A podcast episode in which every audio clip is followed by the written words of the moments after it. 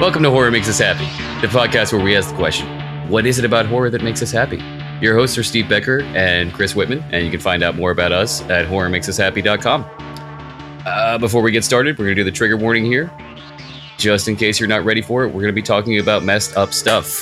Horror movies, horror culture, occult stuff could involve anything from murder, rape, suicide, child abuse. There will be F bombs, Many of them. many of them. I may or may not have already did one Dropped 17 of them. before the disclaimer. Hello, Patreon listeners. You get to listen to all that stuff without the disclaimer because you know you don't Because we don't care about you. F's.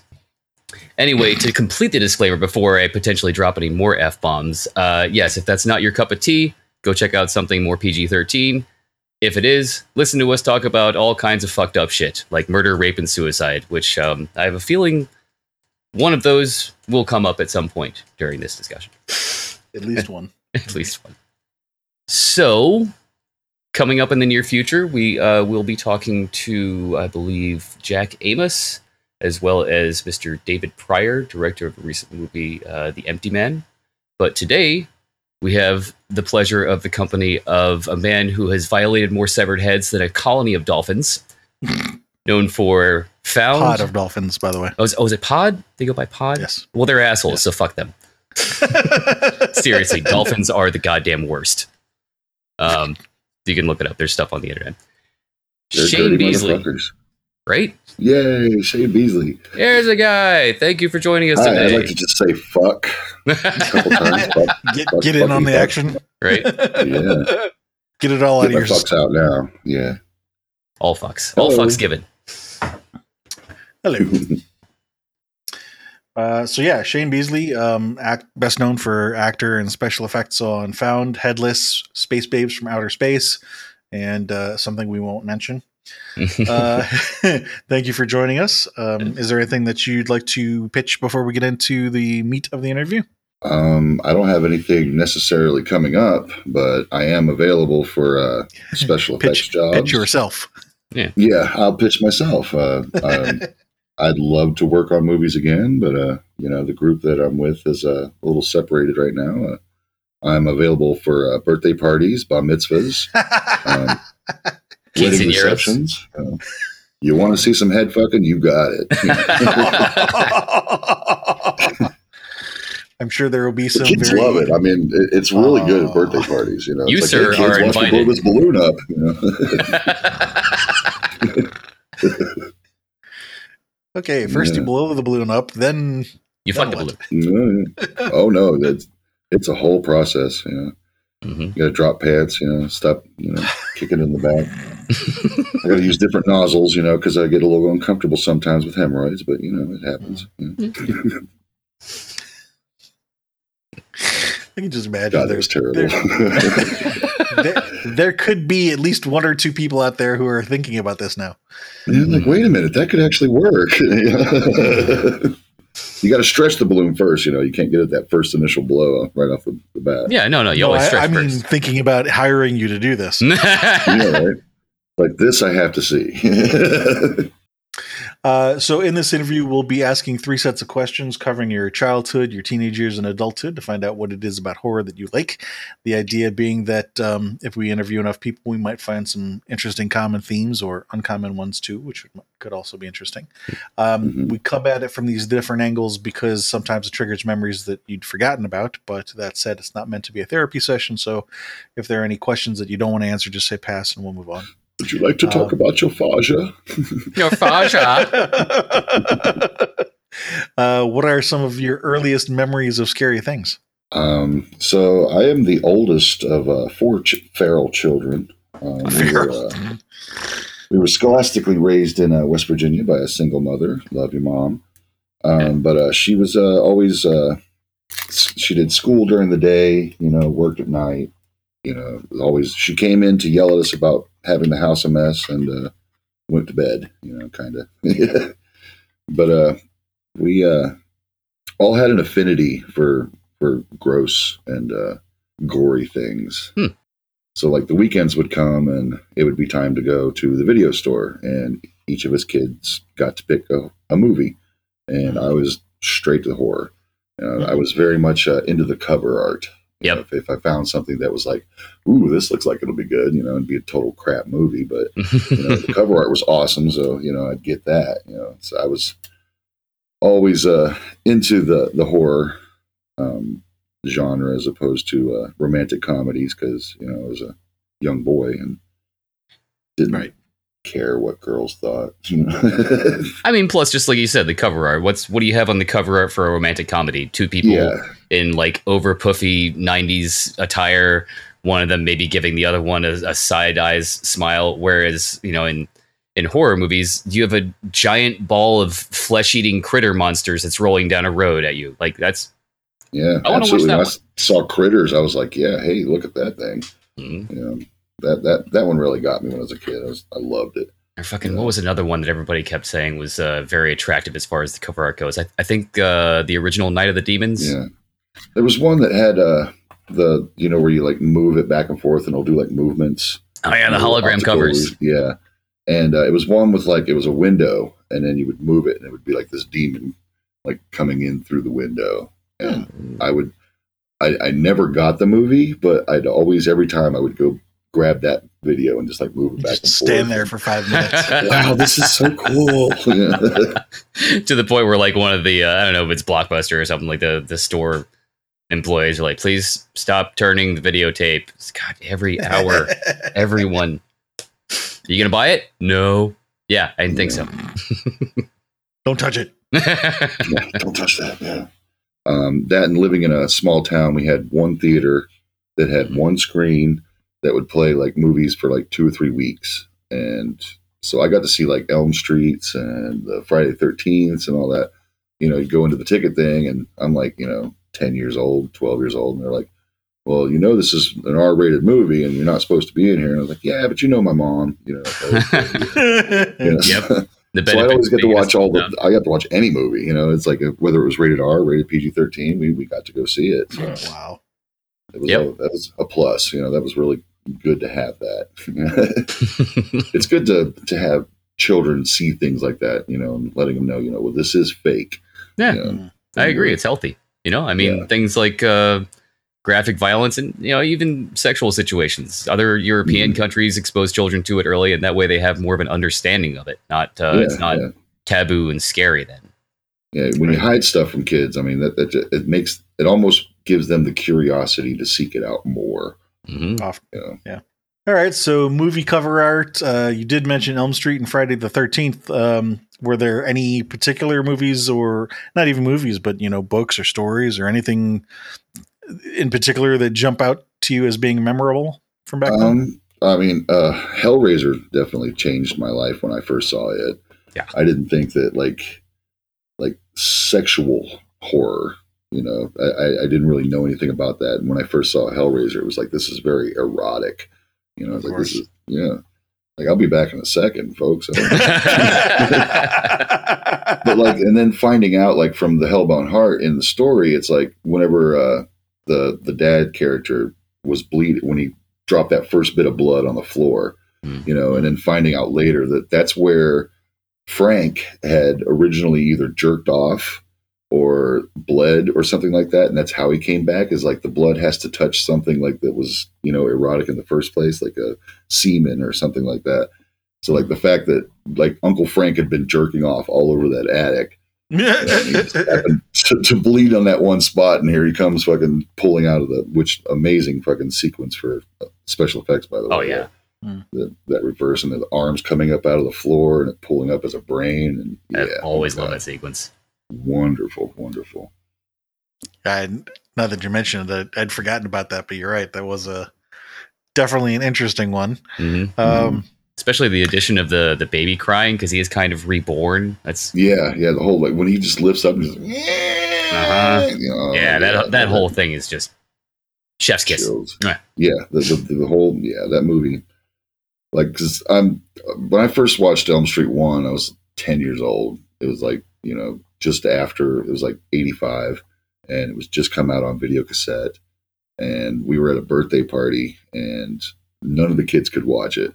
You know, so I was like sitting behind the couch, like looking around the corner, and every time I'd see Freddy, it was just like, holy shit, you know, this this guy's crazy, and, and the whole like, I mean, now that I look back at it, it was the whole like vulnerability. I, I really like vulnerability in in movies, and yeah, Friday the Thirteenth, you know, they're running, he chases, he kills, you know. Mhm. And same thing with Texas Chainsaw Massacre. It's like you get put into a situation where you can't get out, and Elm Street was the king of that. Oh yeah. It's like you cannot get out of your dreams. You know, you have to sleep sometime. Mhm. and you're in this entire world that you can't Yeah, escape. like- you know, it's not like I can't get out of these woods. I can't get out of this house. It's no, your entire Yeah. universe is the trap. Yeah, like I'm, I'm seriously safe in my bedroom. Well, no, you're not. you know, it's, uh, that's I, I think that one uh, hit me the, the hardest. Was I mean, I love Elm Street. Elm Street's my my go to. I have a tattoo of Freddy on my arm, albeit a very bad one, but Mm-mm-mm. um, so would you say Elm What? Street is your favorite horror movie then, or Elm Street's my favorite. Yeah, the whole series. I I can't pick one. You know, I, I, I usually watch all of them. I used to watch them like to go to bed too. You know, just Yeah. the sound, the, the screeching, the people being screaming. slaughtered? Yeah, right. Yeah, just the, the I mean the music, the the dun dun dun dun dun dun dun. You know, it's it's real nice and it was like soft and, and comforting, but you knew that was like the ominous. You know, here it comes. Mhm. You know that kind of that and the, the bathtub scene. I love the, the bathtub scene we used in in Headless. Um, Homage. like with Headless, we used a, a lot for everything reference. Everything was a reference to this. You know, we had the chase scenes, we had like this this scene, and we had the bathtub scene where it was like shot and Kelsey uh, Kelsey's like right between her legs, shooting at her face, and I was like, yeah, that's the shot. You know, that's, Uh-huh. you're doing the Elm Street shot, aren't you? And they're like, yeah, we're doing the Elm Street shot. yeah, Slight homage, you know, not obvious, Yeah. but uh, slight homage. Yeah, yeah. If you're really looking for it, you know, you'll you'll see yeah little things like that. Cool. How old were you when you saw Hellraiser? Um, probably like twelve, maybe Okay. thirteen. So I was just in the in the uh, finding out that my penis did something other than urinating. Well, perfect Yeah, timing. Like, hey, yeah, right. So this like, thing has whoa, other yeah, purposes, and I kind of like them. And hey, what's that Yeah, thing what- wearing what was leather that? over there? yeah, why is this pointing up? You know, it's like I got a compass now. What is this? But why Tell is me- it pointing tells me towards where the to red go. stuff? yeah, it always yeah, it definitely tells me where to go. Yeah. The old divining rod. But yeah, that's, I mean, once I feel, you know, saw your your first set of breasts, you know, it was like, okay, I need to see more Yes. of those. Well, yeah. Keep them coming. and there were a couple of those in uh, both Hellraiser and Elm Street. Yeah, and it, the the most fucked up part about Hellraiser was Frank coming in, and you know Julia's laying there. She's like, "Well, I'm getting married to your brother." He's like, "That's great. Let's fuck." Yep. You know, and, and then they fuck on the wedding dress. You know, li- literally on the wedding dress that she's about to wear to go get married to his brother. hmm And then she's just like, "Oh, I'll do anything for you." It's like the biggest cock I've ever had. Whatever. and it, it just tells you how, how bad Julia was. You know, Yeah, I was she- gonna say there were some the issues real- with that family. Oh, yeah. she was the real villain. You know, goddamn stepmothers every time. One hundred percent. Yeah, Julia. Um, Julia did not have a, a kind bone in her body. Well, Well, You know, she had a couple. Yeah, I was gonna say, but those Not were also unkind. yeah, right. Ooh, yeah. Yeah, Frank was just uh, misunderstood. You know? Yeah. he, he played with the box. He was curious. Yeah. He wanted to know what it was like. There's there's a couple uh, double entendres there. I know. I was about to Yeah, say. We was saying, talking yeah, he about opened puzzle her box, box. yeah, Double Definitely entendres. some box opening. Yeah. Yeah. So you mentioned that your mother was kind of uh, lax uh, on this stuff, but you also did mention that um, you knew that they were fake. Um, I'm going to say this: Was there a time? Was there something that you didn't know was fake? Like when did you?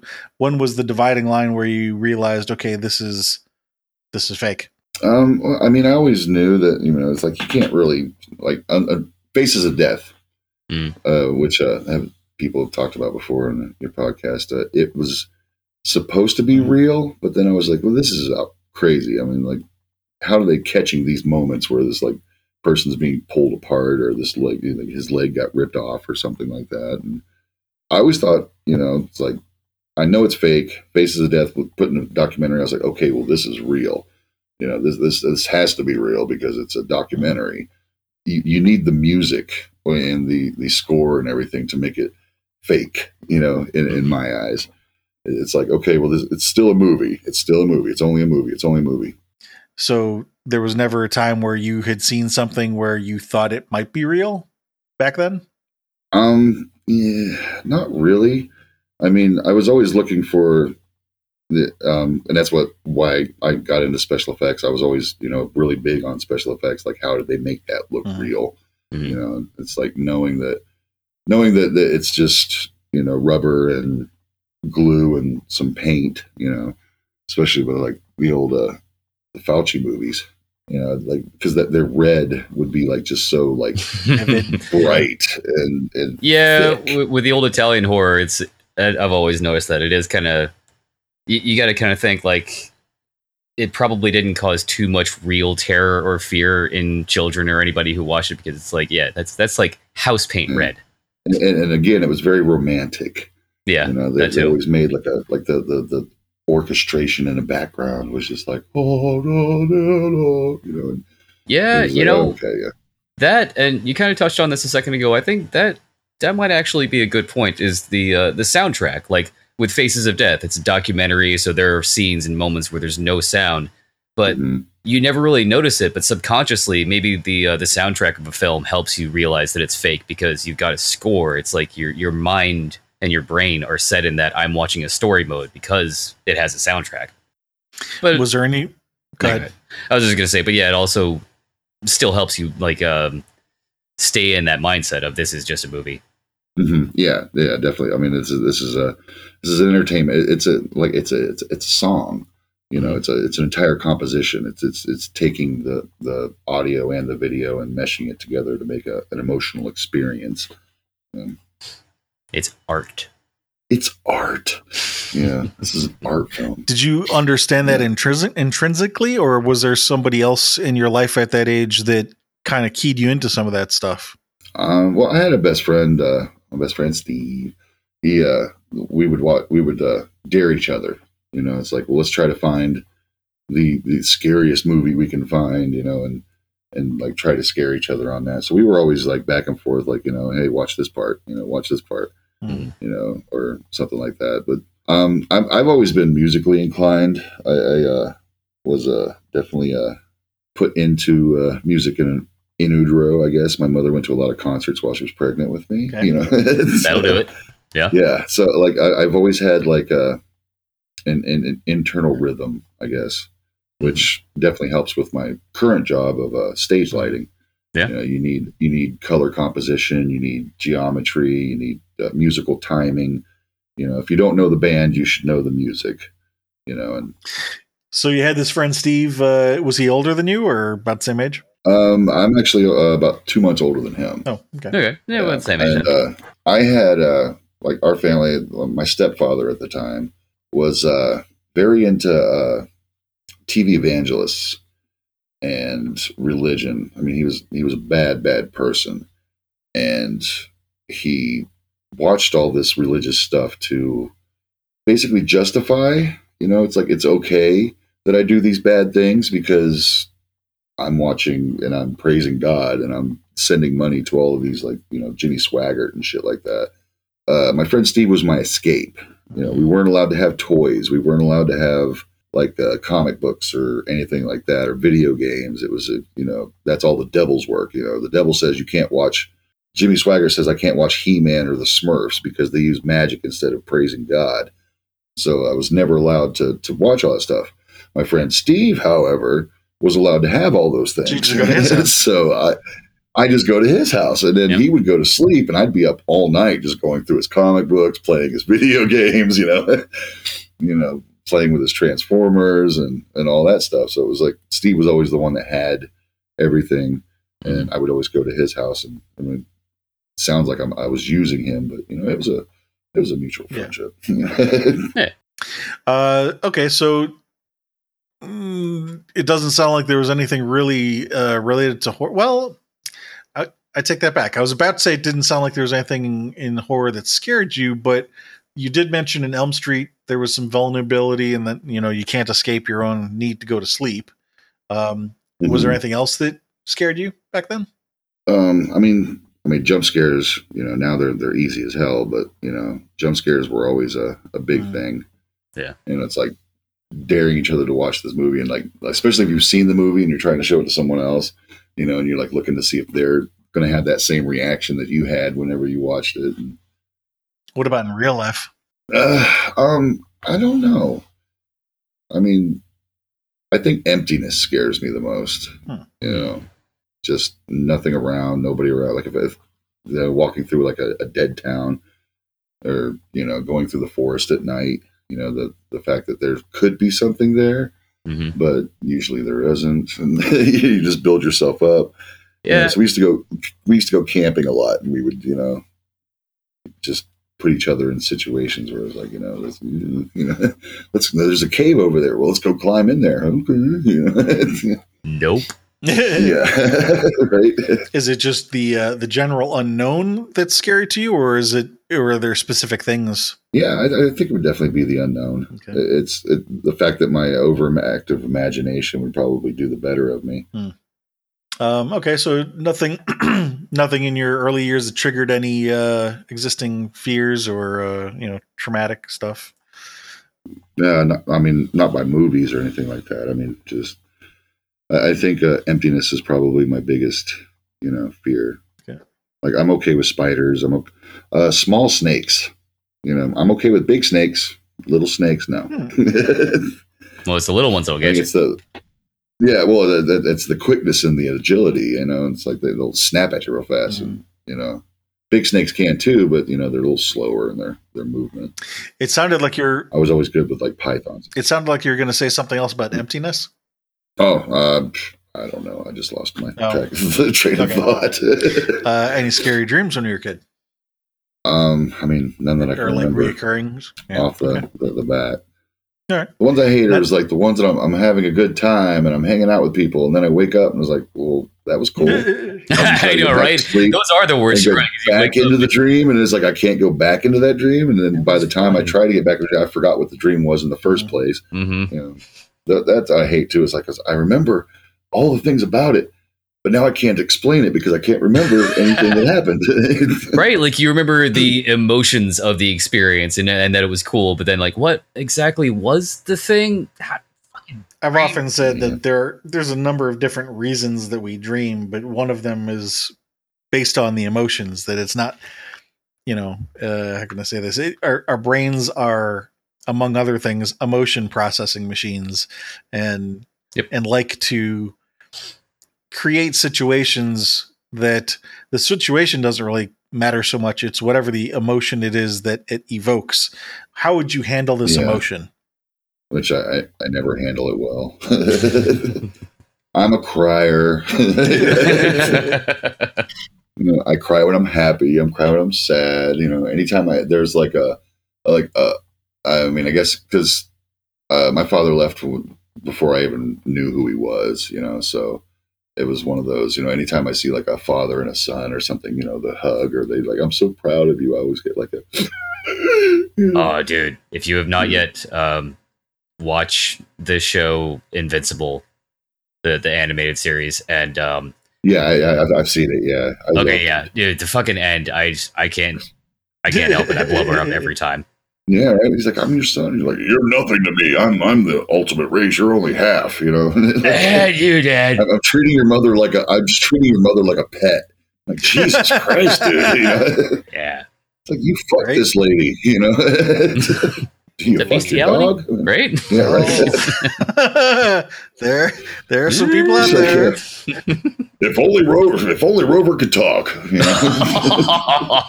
or it's good for you that they can't. Like, oh, it's okay. You know, if you put peanut butter on your dick, it's okay because it's your dog. You I got nothing. Nothing. yeah, I'm sorry. Yeah. Uh, so yes, today's sponsor is peter pan I'm just saying that peanut butter works well. Peter an Pan attractant, peanut butter. you know? Yeah. They don't go for jelly as much. They, they tend Jelly. to bite when you use like meat flavored things. You know. That's dangerous. yeah yeah You don't want that. Yes. That's dangerous. At least it sounds dangerous. I wouldn't know. Uh, Yeah, yeah. uh, Um, yes. anyway, moving on from dog peanut butter fellatio. Just the way you said That's gonna be that's gonna be my next band name and or song name. Dog peanut butter fellatio. Yep, dog peanut butter fellatio. Not to be confused with llama peanut butter fellatio, because that, that just gets messy. There's no. Yeah, forget about jelly butt. I mean, we'll just stay right out of that one. jelly butt enema coming up soon. sounds like a crust band. yeah, right. Yeah. Oh, well, I was thinking is you're going very close to Gwar territory, really. Yeah, oh, I love Gwar. I've got to see them. I, I went to the Housecore Horror Festival with uh, Phil Anselmo in uh, Texas. Uh, first for Found and once for Headless. And the one for Found, uh, the Melvins played right before Gwar. Oh, And shit. it was still Oderus playing and all that. And Oderus didn't sing a single lyric. Like he just blah blah blah blah blah blah blah blah blah like the whole concert. it's just like blah blah blah blah blah blah blah blah blah. Like, dude, I know the words. You know, I'll go up and you know sing them for you. you know? Like he intentionally didn't say a single word. It was all just blah blah blah. yeah, blah, just, blah, yeah. blah. The whole the whole set. He just blah blah blah blah blah blah. That is We're awesome. here to just say fuck you. Uh-huh. Yeah, pretty but much. then I uh, I got to work at the uh, the gathering of the Juggalos in uh, 2016, Oh yeah, and they had the uh, new singer there. So I was uh, basically stage tech for lighting, nice. and uh, so I got to hang out backstage the whole time. So I was like hanging out with the Gwar guys out of their makeup, and I was like, "Yeah, this is awesome." You know, ICP they brought in like 17 pallets worth of Faygo. Oh my God. Yeah. Because It of was course they did. it was amazing. It was absolutely amazing. I mean, Warren G came up, did regulators, and then took the fuck off. You know, Right. he's- What? one song. Here's where's my check. Yep. Let's do this. I'm Wow.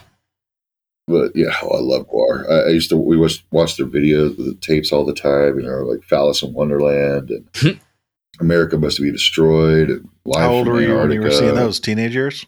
Uh, yeah, pretty close to teenage, like a like probably like Okay. late eighties, early nineties. Yeah. You know, back when we didn't have, and we had MTV, but it was playing Madonna videos every fucking ten minutes, and we had the radio. Um, I mean, with West Virginia, there there aren't really very many venues you can go. You know, you would have to go to Pittsburgh in order to go see something. You know, a band play live or something. Which like was at ninety two. I had a friend who was like, "Yeah, I'm going to go see this band playing in a garage." I'm like, okay, yeah, whatever. And I was like, yeah, I don't want to go see no band. It was Tool. Tool Uh, was playing in somebody's garage in Pittsburgh. You know, That's in early '92. And if I would have, that was one of those missed opportunities. You know, it's like, who in the fuck is Tool? You know, and like, I'm see this fucking band called Tool. And then I fucking got Undertow. And I was like, oh my god. Oops. You know? Mhm. yeah. It's because we're Yeah, playing right. in a garage, Those- dude. We're, we're tools. Yeah, Yeah. Time travel. Come on. Yeah. Playing in this guy's garage. Uh, Yeah. well, let's come back to that. There's one last question I wanted to ask about the uh, uh, childhood years. So you had already mentioned a few times um, special effects, and it sounded the way you worded it. It sounded like you were starting to get into that even in your uh, childhood years. Did you um, have some sort of exposure to that early on? Um, I did not uh, like resources and stuff like that. I mean, I, I mean, I love the movies. You know, I was like, that's why I would get some, especially if it had like a lot of gore in it and things like that. But uh, I, I didn't really get any resources until after I met Arthur Cullipher, and so like I've always been a little arty, you know, here and there.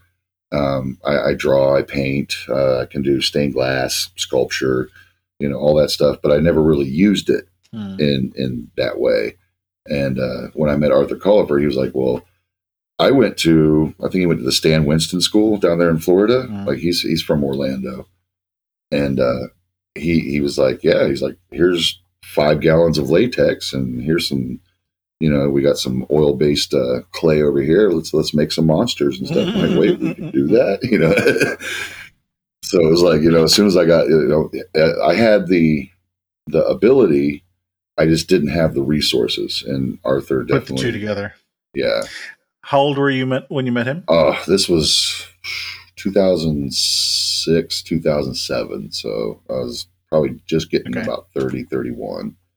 You know, so I, I'd been I'd been doing things like uh like with drawing and with painting and stuff like that, but it was never like anything Okay. that would be like film worthy. You know, it was always you know something where Right. I, I needed a bag of weed. You know, I was like, I'll paint you a picture. Okay, All paint me something. You know? Okay, I'll put a note uh, to talk more about that when we get down to the adult section. Um, the reason that I asked is because there have been so far a handful of people that we talked to that learned about it early on. Like I think, for example, uh, Kareem Hussein uh, had gotten a book about um, the making of some horror movie when he was a kid, and so he knew about it as a career early on.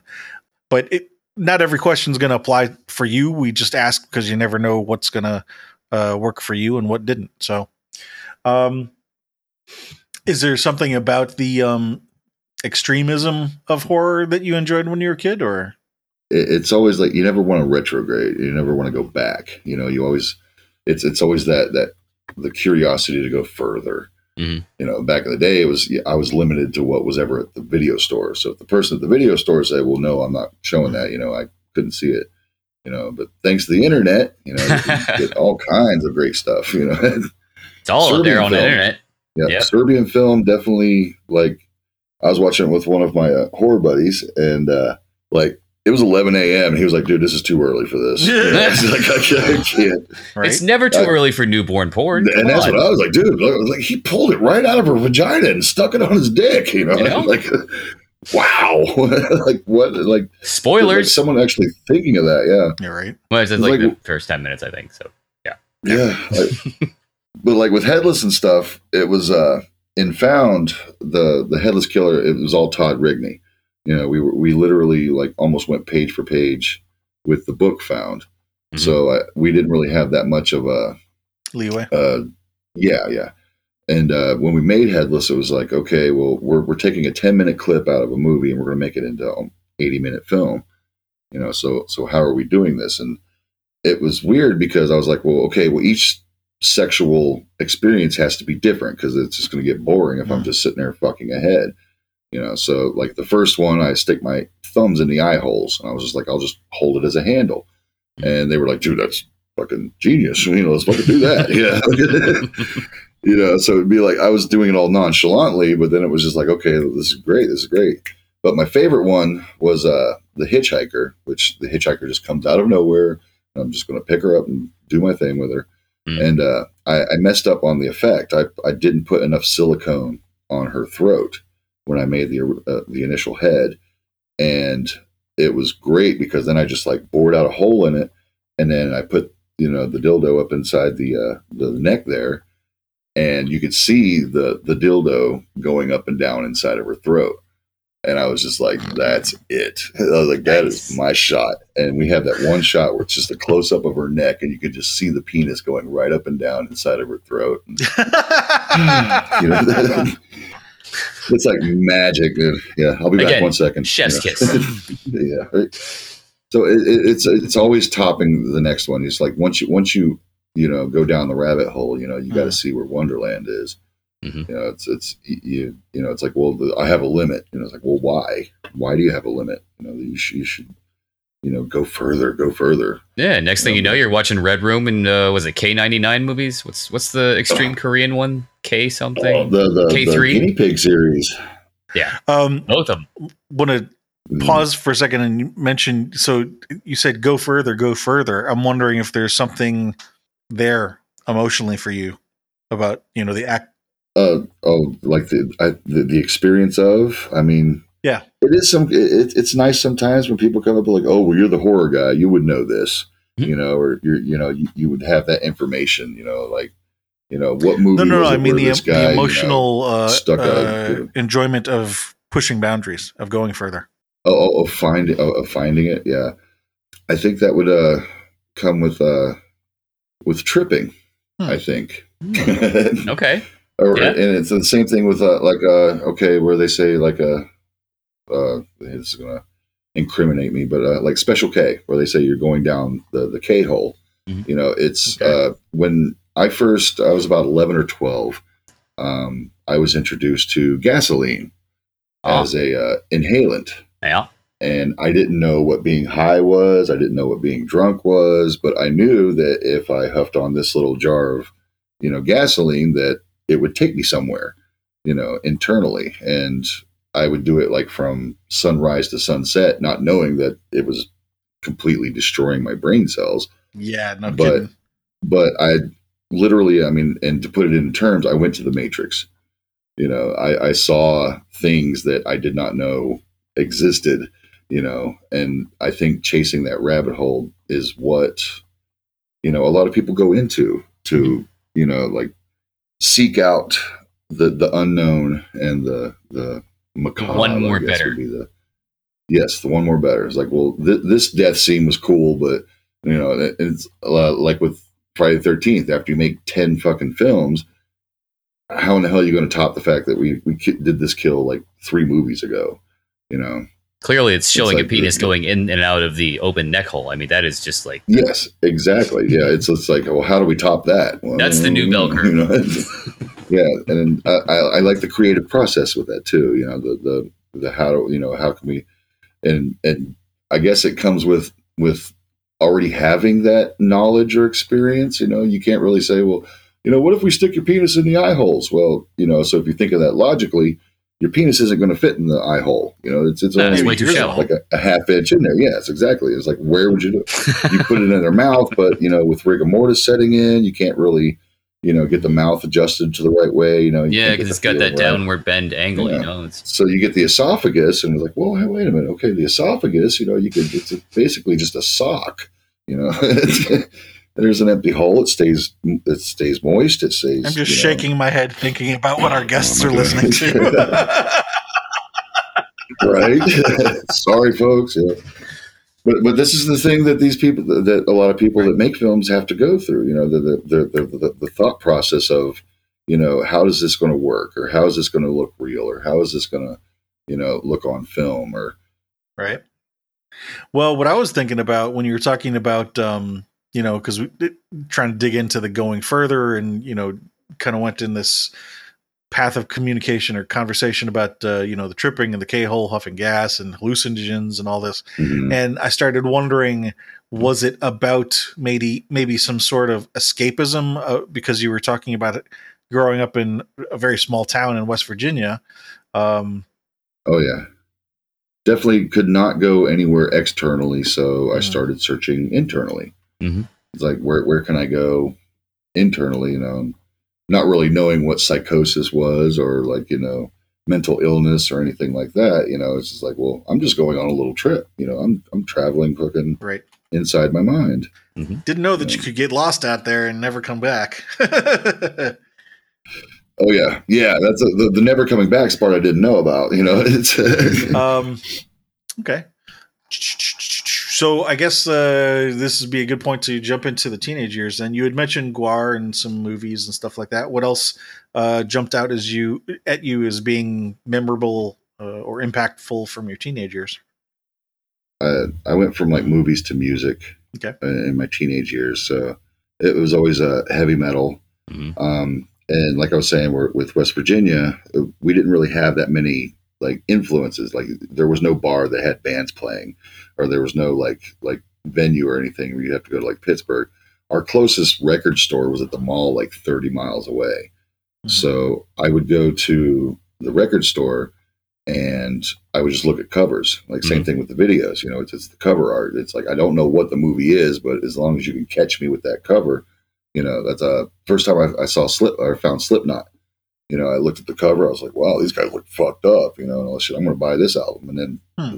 It fucking blew me away. You know, it's like wow. You know, like Cannibal Corpse, Mhm. love their fucking cover album oh yeah, you know, their covers were a man like, wow, this is, you know, but I'm not a big fan of Cannibal Corpse. It's a little too for me, but you know, I, I guess it's a, a finding something new and different. You know, it's it's like always looking for.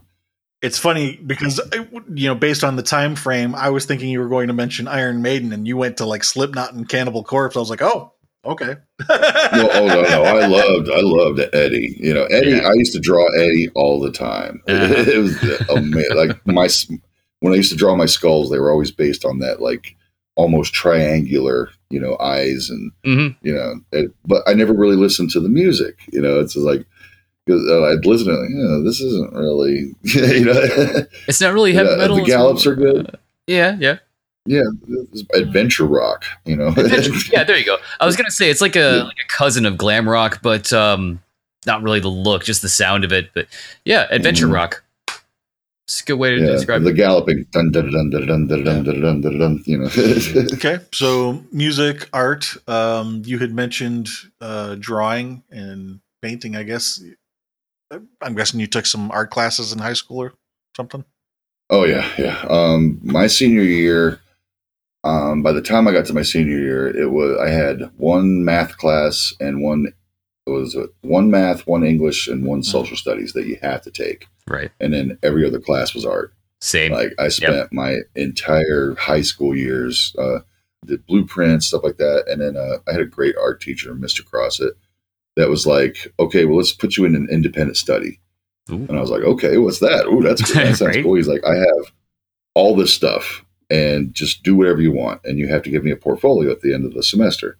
Yo. And so, yeah, I did uh, airbrush. I did, Mm-hmm. you know, sandblasting. I mean, I, I had access to everything. Dude, that is Yeah, awesome. That, that's like a really good thing was- to hear about teachers because he just recognizes a student that is obviously talented, and he's like, you know what?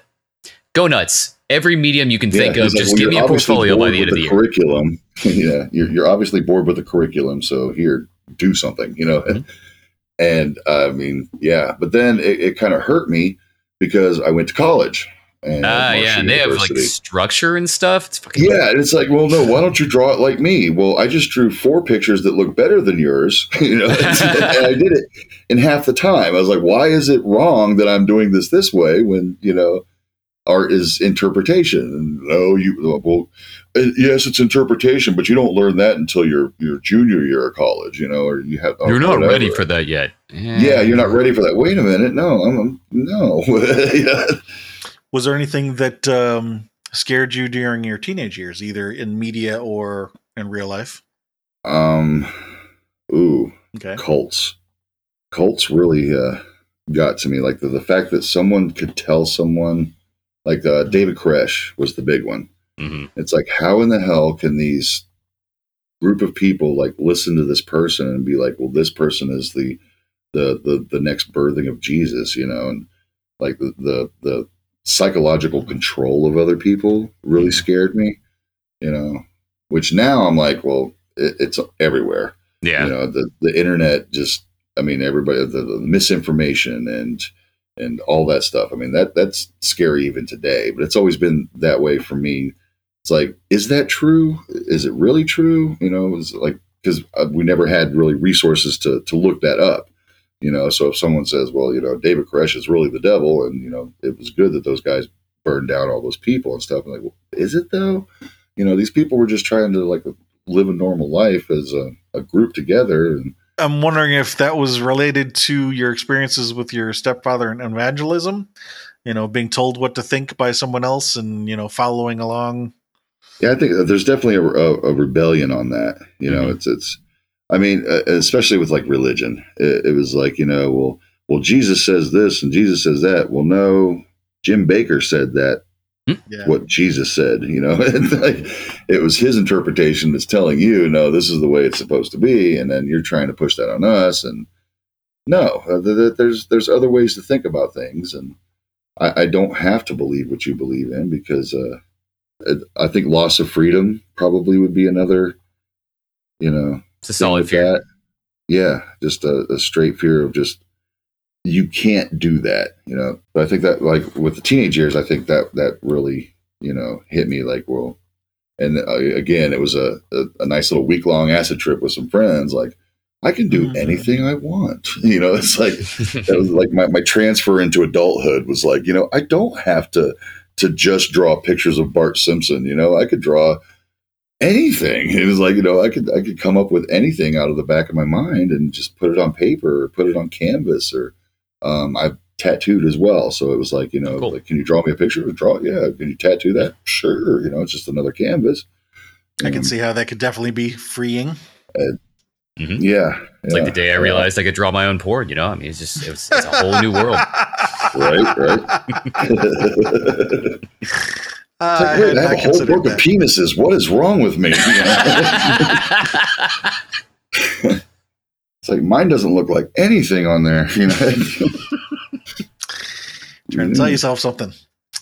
Uh, I get along with a lot of people, you know, and I have to live with different groups of people. Like, so I have a music side of me with the uh, lighting and doing the stage work, Mhm. and then I have the movie stuff.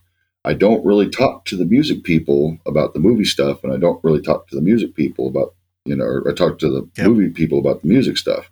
Mhm. Because, like, you tell somebody, well, I do lighting. Oh, well, you turn lights on and off. And, yeah, it's a little more complicated than that. Yeah. But then, like, when I tell somebody in the music business, well, I, I've been in some horror movies, and they're like, oh, whoa, whoa, really? And then I'll show it to them, and then for every time after they see me, it's, hey, head fucker. you fuck one I, goat. I don't really want to be known. as like, yeah, it's great. You know, I, I did a movie where I had some sex with some heads, but I don't want to Oh, be my that guy. You know, it's like, oh, you're a head fucker. Well, no, it was acting. You know, it was fake. It's like- know? It's like the extreme horror version of American Pie. Like instead of pie fucker, you're head fucker. Mhm. That is a compliment. Exactly, like poor Jason Biggs. That's like he said that in uh, Jay and Silent Drop Bob Strike. I'm always going to be known as the guy who fucked the head. You know? I was gonna Yeah, say that- that, that- there are worse things in the like- world. so, but- yeah, I guess, but but that's I mean, and and it was weird. Like talking to the horror people, it was like, well, you you were the first person that you know decided to use the neck instead of anywhere else, and I'm just like, I, I'm sorry. You know, it's like- It will live on in Yeah, infamy. and uh, for a while when we were doing, yeah, when we were doing the uh, the the film festivals and stuff like that, I would you know a lot of times like, well, first of all, I'm sorry, you know, because I've had people come up to me and it's like, I can't even be in the same room as you, you know, and that kills me dude, Because they're a friendly uncomfortable? Guy. I'm I'm a hugger, you know. No. I- yeah, exactly. It's just like I can't be around you because that character is what well, I to see be fair, I as mean, in the horror community, that's know. a compliment. That's kind of rough. Yeah. Uh, eh, somewhat, yeah. I mean, but the, uh, for my aspect though, it's like, but, but, but come sit with me and talk with me. You know, you'll know that I'm a very nice and sweet and gentle guy. It's like just because I went and did some violent things in a film, you know, doesn't mean that I'm that violent guy. Right. You know, I mean, I guess that was the same thing with work with uh, like uh, Robert Englund trying to be someone other than Freddy. You know, Yeah. people are always going to see him as Freddy, no matter what he's in. It's like, oh, it's Freddy. Look, hey, you know, and Yeah. th- that's yeah. I'd, I'd like to get into. I'd like to do another movie where maybe I would, uh, you know, do something a little less uh, provocative. I guess would be the word. be one of those things where there's a, a slight reference to it, kind of like in the opening from the A Team, where there's the Cylon that walks past what's his name from uh, uh, Battlestar Galactica. Face, I can't think of the guys. Wow. oh, yeah. and uh. That's- Snake, of course, yeah, Mhm. with uh, the Yes. seventeen S's before it. Halloween. Did you Awesome. continue participating in Halloween as a teen? Uh, no, I, I- I did it uh, up to like I was like fourteen or so. After that, Yeah. were you like doing makeup for other people, or did you just stop completely? What What happened? Um, I it just never had never came up. You know, it was just. You were too But cool we'd have for like it now. Halloween party. Yeah, yeah, I'm, I'm teenage now. Yeah, fucking I'm kid stuff. But uh, I, I mean, we'd still have like Halloween parties and stuff like that, or the costume parties, and like uh, so now we, we've we've had a uh, tradition where uh, and we're going to go back to doing drugs again, Mm. but uh, we uh, we'll we'll take acid, so we'll take LSD and then we carve pumpkins all night Oh, cool. which is wonderful. Okay, so like we get like 20, 30 pumpkins. We just spend the whole night just cutting up, you know, playing with the ushy gushy and the inside and all that stuff.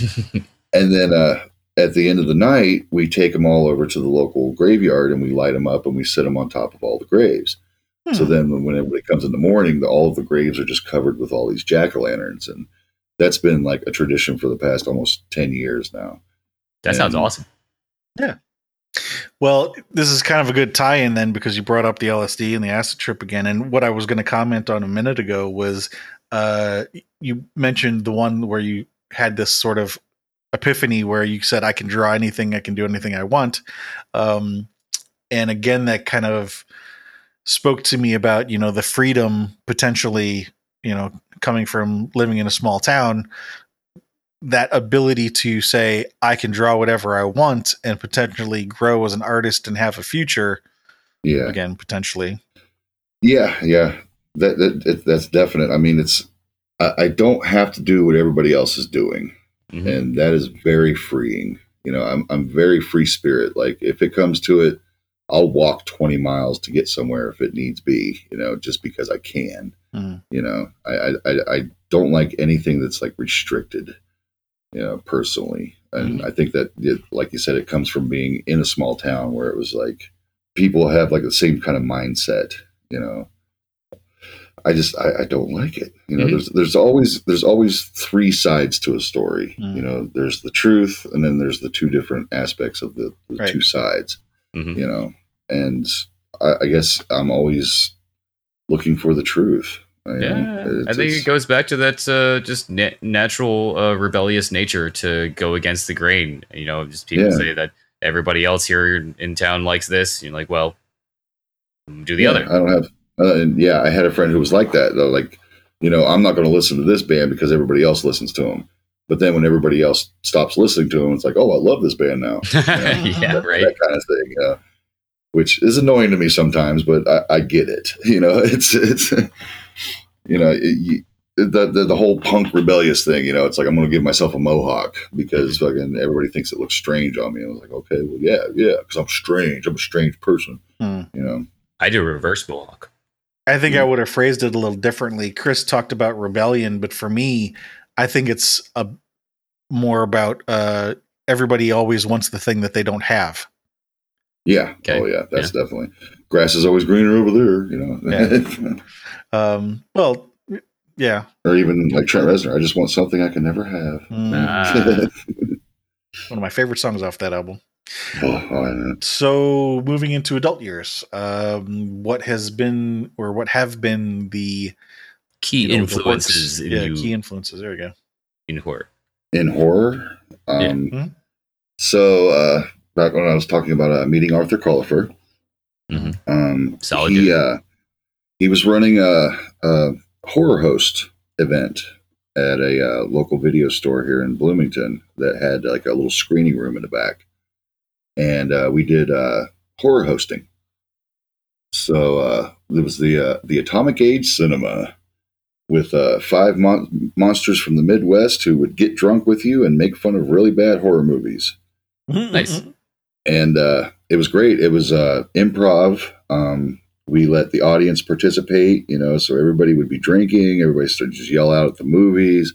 We had like, you know, door prizes and and all that stuff. And uh but with the the horror hosting, it got me into watching obscure movies, you know, and finding movies that, you know, not many people have seen and like even like the, the like like where they were saying we find the worst horror movies in the world and we're going to fucking show them to you right now you know we've unearthed them you know, and getting them out. And that became more of a obsession than, you know, just the gore and stuff like that. It was, it was like, where can I find this, this weird movie that was made in 1978 that was, you know, the, the, the, the, the pinnacle of this type of movie, you know, and that kind Ooh, of like thing. that one about the giant crabs on the island. Yeah, he was yeah. just crab. Uh, uh, was it uh, Attack of the Crab Monster? Something, Something like that. I don't know. Yeah, uh, things like like them, they, uh, mm-hmm. the old like '50s movies that were like the atomic movies, and you know the Atom Age, where everything's going to grow giant because we accidentally put a bomb somewhere, and I mean, which they still do with Godzilla now, and but yeah, with the horror hosting, it was just like trying to find all these movies that we could host. You know, we, we need a show every night, every Saturday night, so we need to come up with another movie that you know nobody's ever seen you know and that became the obsession it was just like finding the the, the, the hidden gems everywhere, and that's mm-hmm. that's how I found like the American guinea pigs and the you know and, and me like Steve Biro stuff and uh, just uh, uh, screamer claws the the the where the dead go to die um, yeah the uh, oh I have it over there I can't remember what it's called Um, yeah, um, and we also uh, started doing a. We had a film festival here in Bloomington, the the Dark Carnival Film Festival. I want to talk about what has what kind of horror stuff has been in your life as an adult it, for for you as a fan uh not just your work like has there been anything in in your adult years that you have been a fan of Um, well, I can tell you, I definitely don't like found footage. I mean, I, I Blair Witch. When I first saw it, I thought, "Wow, this is real! Holy shit, this is all stuff." But then I saw the actors the next day on MTV going, "Hey, we got a movie out!" You know, it's like, oh, you know. but uh, um, I don't know. I mean, I got like recently, I, I've just just been into Marvel movies. I, I I like the eye candy. Like if I'm going to see a movie, like in a theater, and I'm paying 15 bucks to go see it, I, I want to see stuff. I don't I don't want to sit and watch two people talking and hugging out and you know speaking about their emotions and stuff like that. I mean, I like a little bit of everything. You know, it, it's as long as it has a good story, as long as I can like. Um, I, I really love the Marvel stuff because they took like the original, the regular story, and then they added like where a, a separate story that's like the end credits.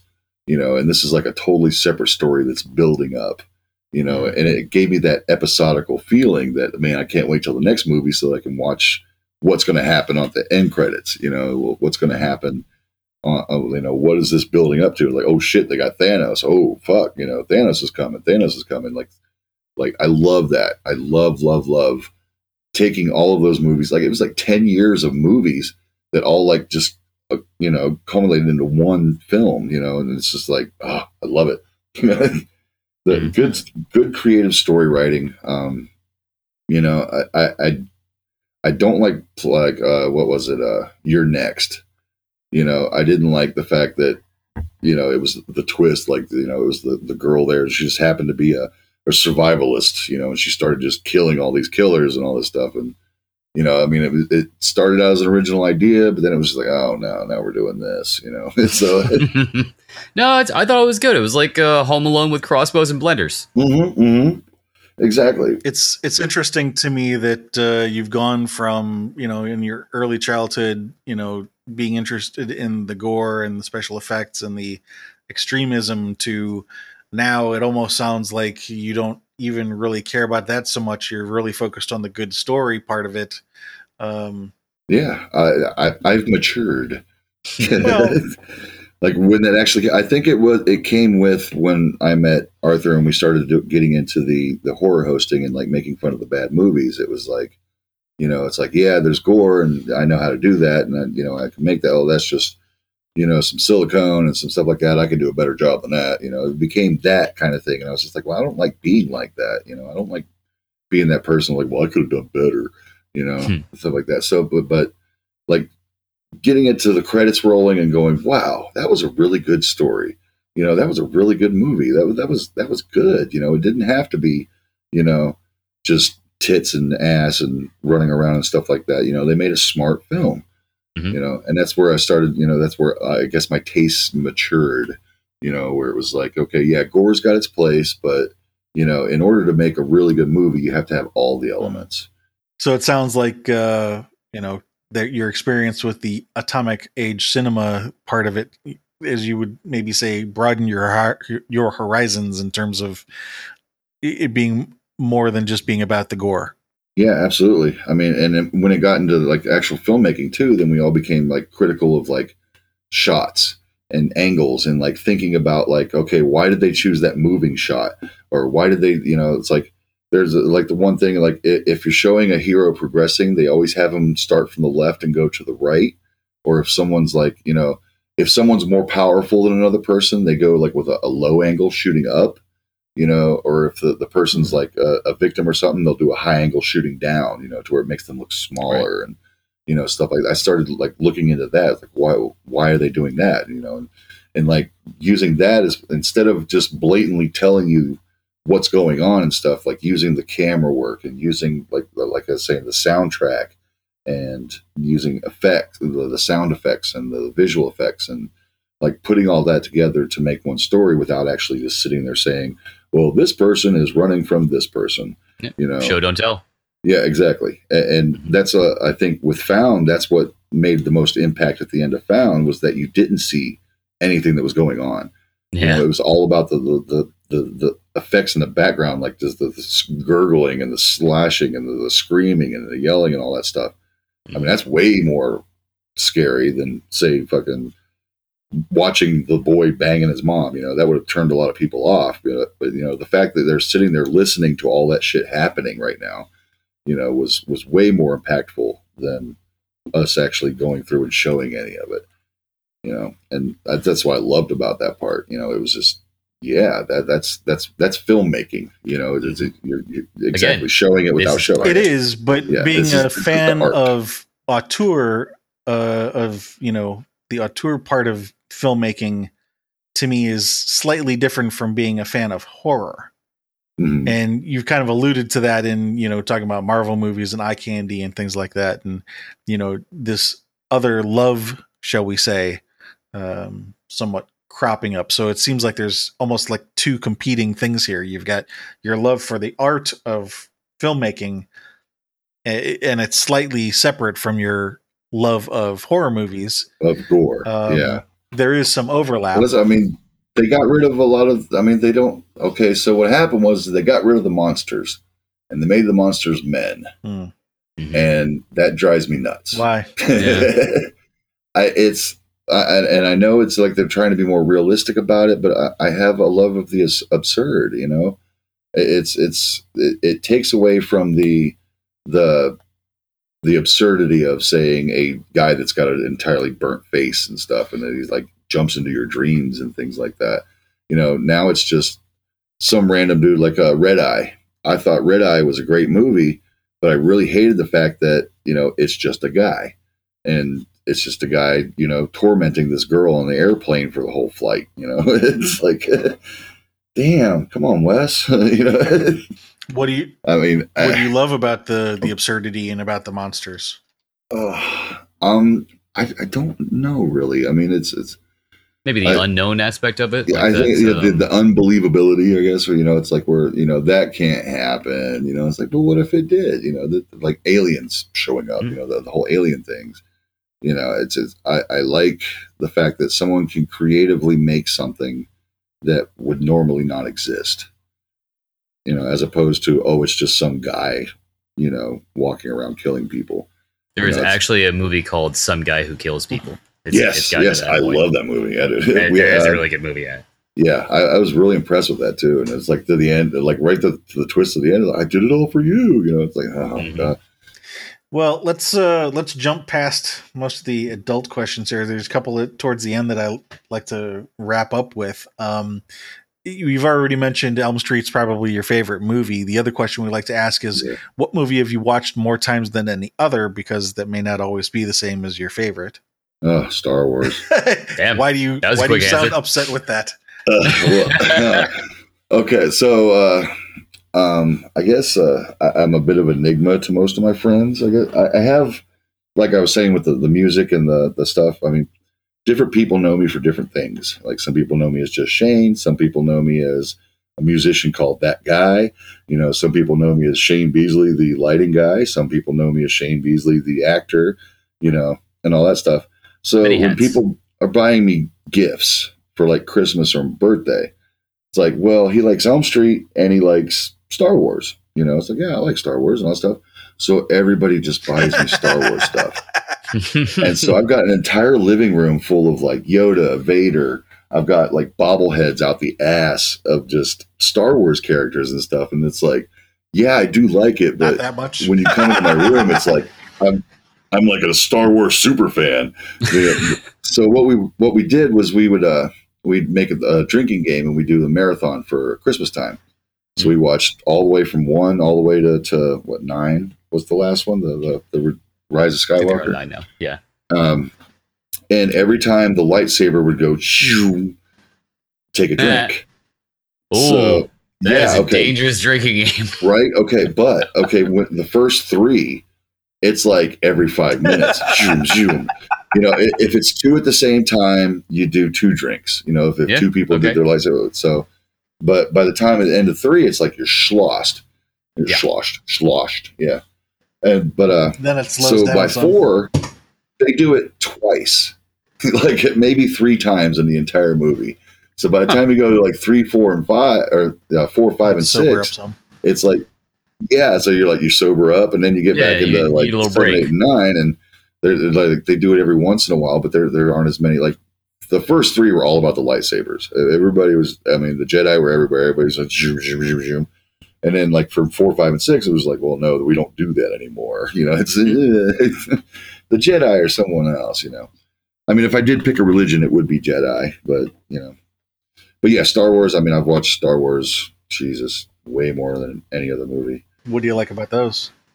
Um, oh, the fantasy aspect, uh, the, like it started off. Uh, I love the fact that they're on spaceships and they're having all these battles and they got the lightsabers and all that stuff. And it's in the past somehow. Yeah, yeah, it's, it's a long time ago in a galaxy far, far away. You know, but uh, once I got older and again my tastes matured, you know, it, was more of the, the the classic good versus evil. Um, it, it's the the you know the the good guy coming through and the the bad guy, you know. But then, like by the time you get to like Return of the Jedi, where the bad guy wasn't really a bad guy, he was kind of forced into it, you know, that kind of thing. And but then when you watch the first three, it's like, well, yeah, okay, yeah, I don't get it. You know, they they kind of screwed the pooch on that one. It's like, you know, no, you know, that bullshit. Mm-hmm. You know, Padme just happens to die because she gave up. You know, it's like she you know, died from had- sadness. Yeah, she was very, very yeah, sad and, poor, and poor, died. poor Anakin. You know, it's like this poor Anakin the whole fucking time, and it's like it isn't poor Anakin. You know, it's it's fucking Vader. You know, he's a badass. That motherfucker blows up planets. So, do you see any common threads about what kinds of horror that you like? Cannibalism, occult, metaphysical? Sounds like monsters. Ooh. Yeah, I, I love monster movies. I, I, I love uh, like uh, Cloverfield. I really like the way they did that. Um, I, I liked. Uh, I mean, I, I do love kaiju movies. I mean, Pacific Rim was like, fuck yes! Finally, you know, I watched it in IMAX in 3D. It was like first scene when that kaiju just comes running through the thing. I was like, yeah, you know, that, that's going to be awesome you know the, the, visual aspect you know the, the kaiju blue i really like the, the the fact that they came up with a glowing color you know was really cool um i i like uh, uh color sequences Hmm. you know like with the, the the color space where everything was in magenta you know it just made you feel eerie you know and, and ick, icky because i mean the world isn't in magenta you know the, it's like seeing something that that isn't tangible you know again with the going back to uh just something you, you can't have you know and i don't know i I, I've watched a lot less horror than I should be lately, but it's also because they haven't been making as much horror as they have before. It goes into waves.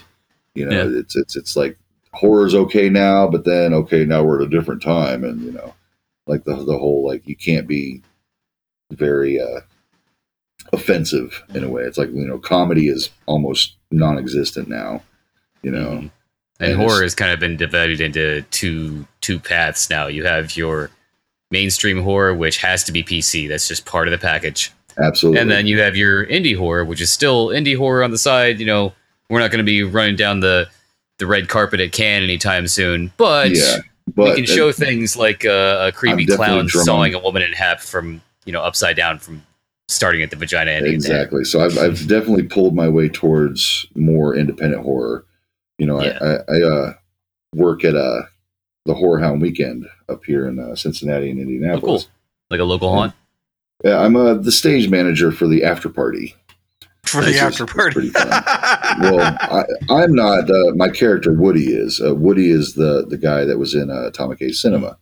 So he moved on over to Horror Hound Weekend, and you know, so every time Horror Hound Weekend is, I was like, I, I'll go, I'll work at Horror Hound Weekend, but I have to be in costume. You know, then that's that's a whole other story too. I mean, there was five years that nobody knew who I, or everybody would know who I was, and they would know who Woody was, but they didn't know that we were the same Hmm. person Huh. you know, I would like stay away from that fourth wall and, and all that. Mhm. And that's a whole other story. But, but yeah, so, but that got me into, you know, the, the independent films, Uh, independent films, you know, it's, it's like, we don't have to be mainstream. We don't have to do, we don't have to have the, the trademark name. We don't have to have, you know, Ghostbusters. We don't have to be, we don't have to be Pinhead or Freddy or anything like that. We can just make whatever we want and push the boundaries that way. And I love that. You know, I love the, the it goes back to the whole rebellious, you know, we don't have to do what you say because we're doing our own thing, you know. And I love that now. That, that's It's kind of funny that you brought that back around again because you know when you're talking about independent films and pushing boundaries, you know, it really, unless you can think of something that we've missed, or if you know, you could say this doesn't really jive for you, and you think it's something else. But you know, the thing I keep hearing coming up again is you know the small town is part of it and also maybe you're you know the first stepfather where you're talking about the uh religion stuff and the pushing boundaries and you know the escapism Mhm. keeps coming up that's what i keep hearing unless there's like i say unless there's something else that you can think of that or if you don't think that rings true and you think it's something else Oh no, that, that definitely rings true. I mean, it's it's it's that's definitely me. You know, it's, uh, I I was born in San Bernardino, California, but I didn't know about it. So, like being raised in West Mhm. Virginia was just like you know, I never had the the big city you know aspect of like always being afraid of, you know crime and stuff like that. You know, so then when I I like moved into the cities and stuff like that, it was always like, you know, okay, this is kind of you know, ugh, you know. Hmm. but then it it goes in with the horror too. It's just like I want something that you know everybody is going to be like, you know, well that you know that that movie was too much for me. I'm like, well, good, let me see it. You know, let's see if it's too much for me. You know, constantly testing that boundary of you know what is too much and what is too too graphic or what is too you know there's there's certain things you know I, rape movies i don't like rape movies you know it's like why why do we have to make every movie a goddamn rape movie you know Yeah, it almost seems like a like like a like a staple in most modern extreme horrors. is You, you gotta Mhm. have the rape scene, at least a scene. Yeah, you know, like uh, irreversible. Well, I mean, know, that kinda like, ties that's- into- that was their claim to fame. It's like we have a full seven minute rape scene. Heck, Good for you, Mhm. buddy. You know, it's like, Right. Good. Good. Yeah, it's, it's Yeah. good that you did that thing Well- there. and they, they put it on the tagline: a full seven minutes of rape. You know, watch this movie. You know, interesting that yeah, no, uh, Well, I mean, this kind of ties into what we're talking about too, because you know, rape is all about power and control, and so if you're a person that seeks freedom and escaping from those kinds of things, of course, that would be uncomfortable to you. Yeah, Yeah, yeah, true. exactly. I mean, it's not horrific. It's, well, it's it is, definitely but in a different way. Yeah. Wow. Well, get me off the couch. Thanks, Roy. um, considering the theme of the podcast, is there anything that you think is relevant that we haven't talked about that maybe you were thinking we might get around to? I mean, not offhand. I mean, we, we've pretty much been uh, going back and forth on the whole uh, small town escapism and, Mhm. You know, trying to find more. Always I- looking for that, that little bit I feel more. bad because I almost feel like I'm pushing you towards that and like pigeonholing you, but I Oh, no, that, that's fine. I, I, I, I'm, I'm really terrible at these things. Well- Yeah, and pigeonholing the guess is usually what I do, Steve. That's that's Yeah, my right. job. oh, okay. I just mean I I don't want to do that if if that's not accurate. You know, the whole Oh, no, it is accurate, though. And that's you know, this is a whole revelation for me now. It's like, well, wait, yeah, maybe that is why, you know, that, that is why I do that, you know. could be. Yeah, I mean, part of the reason that we're doing this podcast too is, eh, as you kind of alluded to, you can come to a similar point uh, from two different places, and or from multiple places, and you know, Mhm. having this podcast to interview people and try to find out, you know, what are the different sources that lead to this destination um, is part of the interest. Yeah, it's a very original outlook on that. That's a, it's a very that's very smart. I, I, I congratulate Thank you you. guys on that. No, thank you. We like it. Yeah, I, I like I never even thought I was like, well, what? Why? Why do I like this? You know, it's like okay. And then going through, it's like, oh, okay, I'm a small town boy who had an abusive stepfather. Well, and some of it, you know, just the general love of the um Macabre.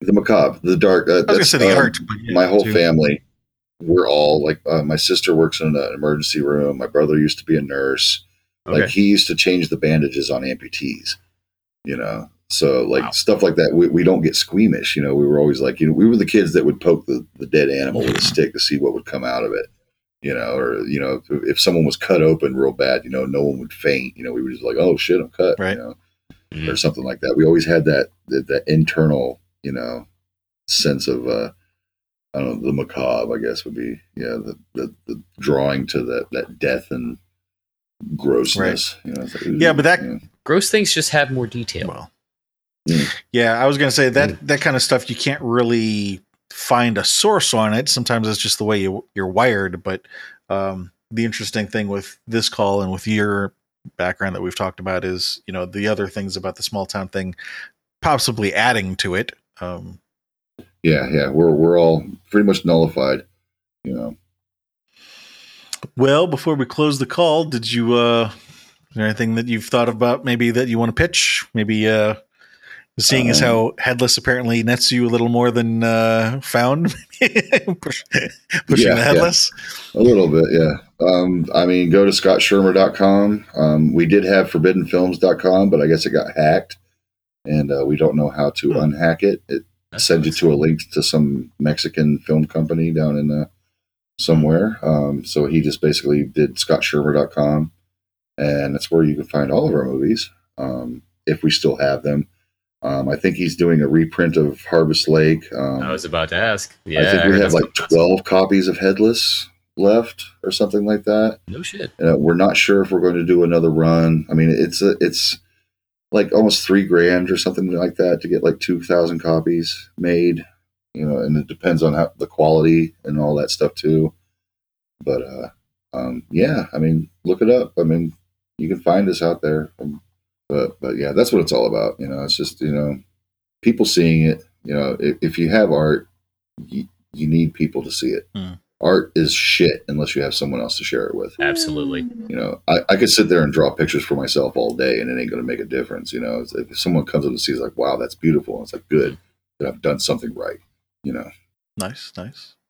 Well, thank you for your time, Yes. and Uh, uh, thank you guys. I hope you can use some of this footage. You A know? little bit yeah, of it. we'll we'll figure something out. And okay. thank you to anybody out there listening. Again, please do come visit us at horrormakesushappy.com or tell a friend. Uh, we do have a list of people we'd like to interview on the website. If you can help us connect with any of them, or if you'd like to have somebody added to the list, let us know.